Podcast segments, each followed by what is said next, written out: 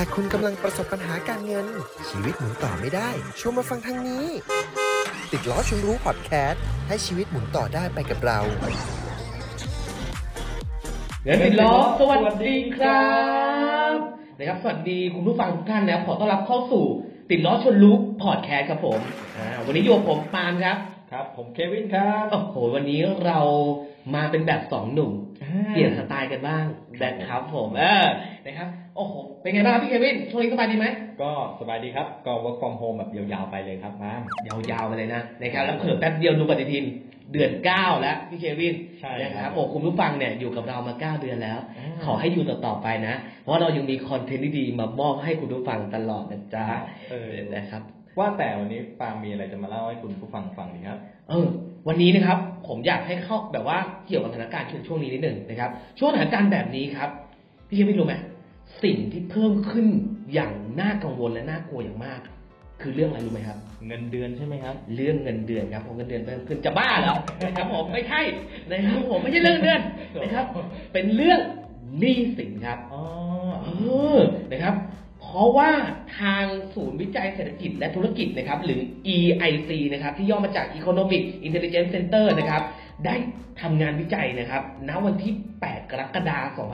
2564 ครับ เขาเขียนระบุไว้อย่างนี้ครับว่า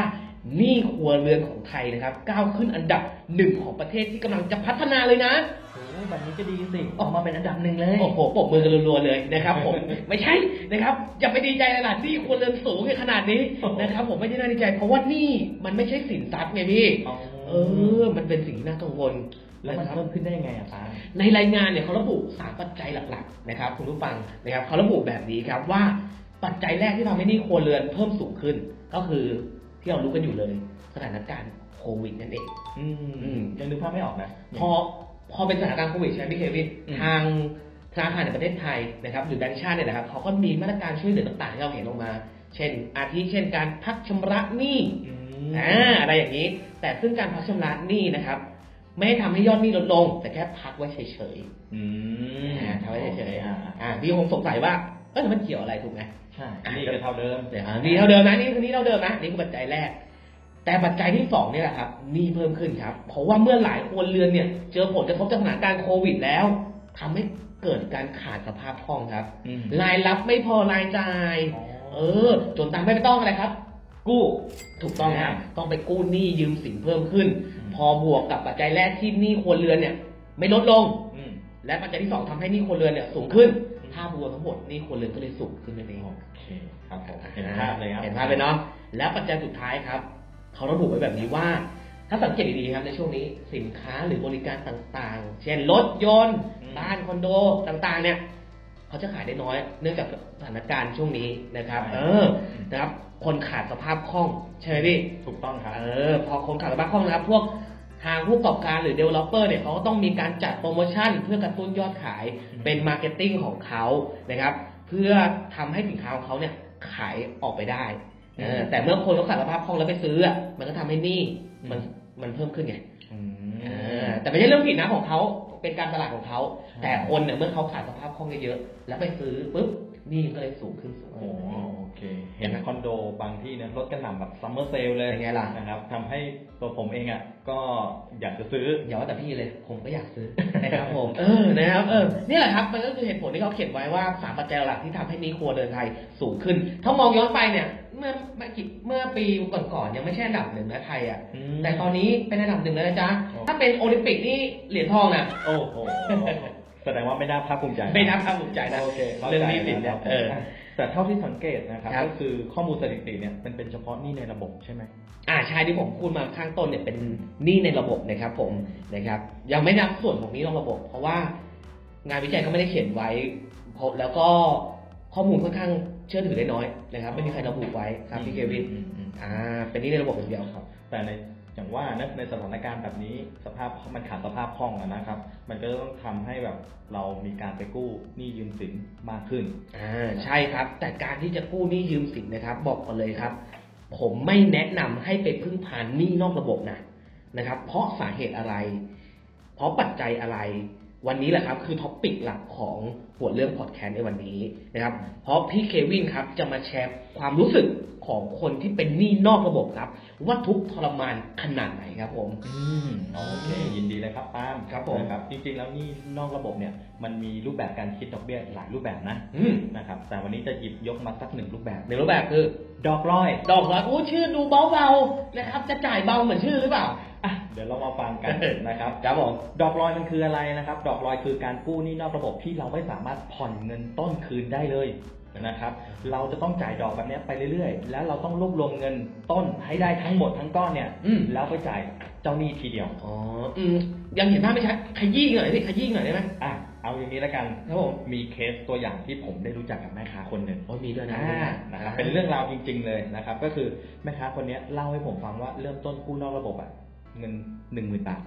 ก็ดูไม่เยอะเท่าไหร่นะ ไม่เยอะครับผม เจ้าหนี้เขาบอกว่าคิดดอกเบี้ยวันละบาทเท่านั้นเอง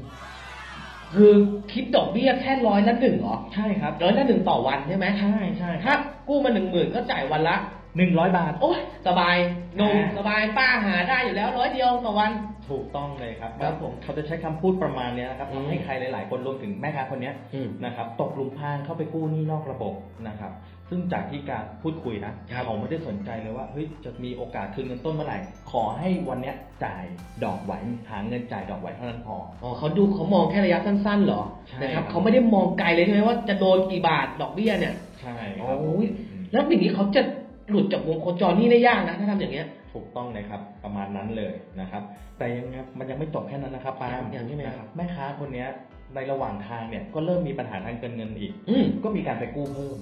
จากหมื่นเป็นสองหมื่นสามหมื่นสี่หมื่นขึ้นไปเรื่อย อ๋อเริ่มหนักแล้ว ๆ พอเงินต้นเพิ่มอะไรจะตามไปด้วยครับ ดอกดีครับผม ใช่ครับ แล้วเป็นลักษณะแบบดอกลอยก็ต้องจ่ายดอกวันละสามสี่ร้อยไปเนี้ยไปเรื่อย โอ้ขายของมาได้เท่าไหร่ก็ต้องไปจ่ายดอก ๆ ถูกต้องครับ หนักเข้าจนเริ่มหาเงินไม่พอกับจ่ายดอกในแต่ละวัน โอ้โหฟัง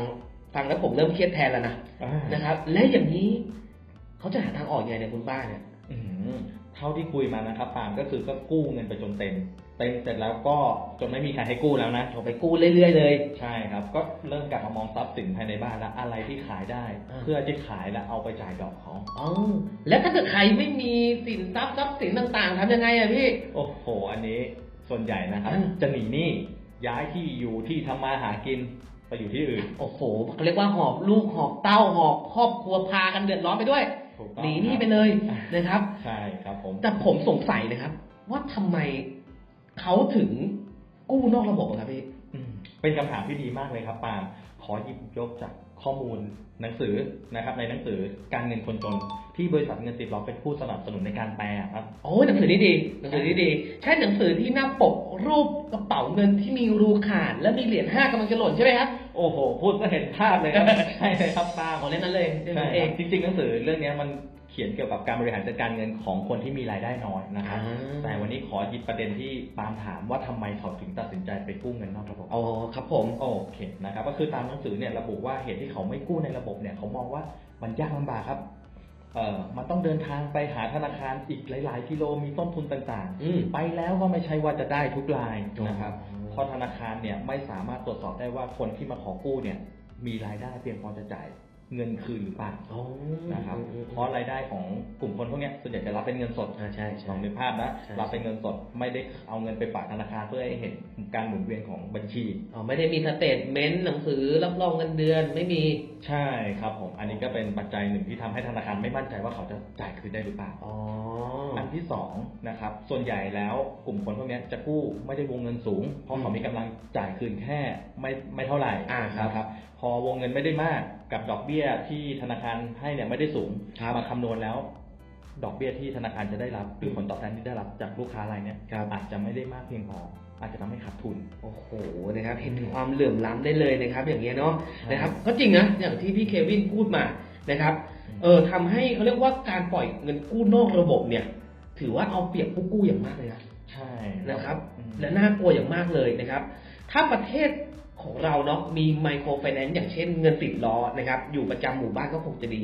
นะครับมีแบบหลาย ๆ ที่ไปเลยเนาะนะครับ จะทำให้ผู้คนเนี่ยสามารถเข้าถึงแหล่งเงินทุนที่เป็นธรรมได้ อ่าใช่ครับ อืม เอาพี่เปรียบให้เหมือนถนนละกันปาล์ม ถนนนะ ธนาคารก็เหมือนถนนคอนกรีตที่แบบโอ้โหเดินไปแล้วมันเรียบง่ายเหลยเกินดอกเบี้ยไม่ได้สูงอะไร อ่า นะครับ แต่ถ้าไปถนนคอนกรีตไม่ได้ ไม่ได้ ถูกกั้นไว้ อืม ก็ยังมีทางลาดยางมีไมโครไฟแนนซ์ อืม ยกตัวอย่างที่ปาล์มพูดอะตรงประเด็นเลยคือเงินติดล้ออ ม อย่างเงี้ยนะครับ อืม ก็ยังมีโอกาสได้ไป ก็ยังถือว่าเรียบเหมือนกัน ยังถือว่าเรียกเหมือนกันนะ นะครับ ก่อนที่จะตัดสินใจต้องไปทางลูกหลัง โอ้โห นั่นก็คือหนี่นอกระบบ แล้วทางลูกรังเนี่ยส่วนมากไปเนี่ยไม่ค่อยถึงจุดหมายด้วย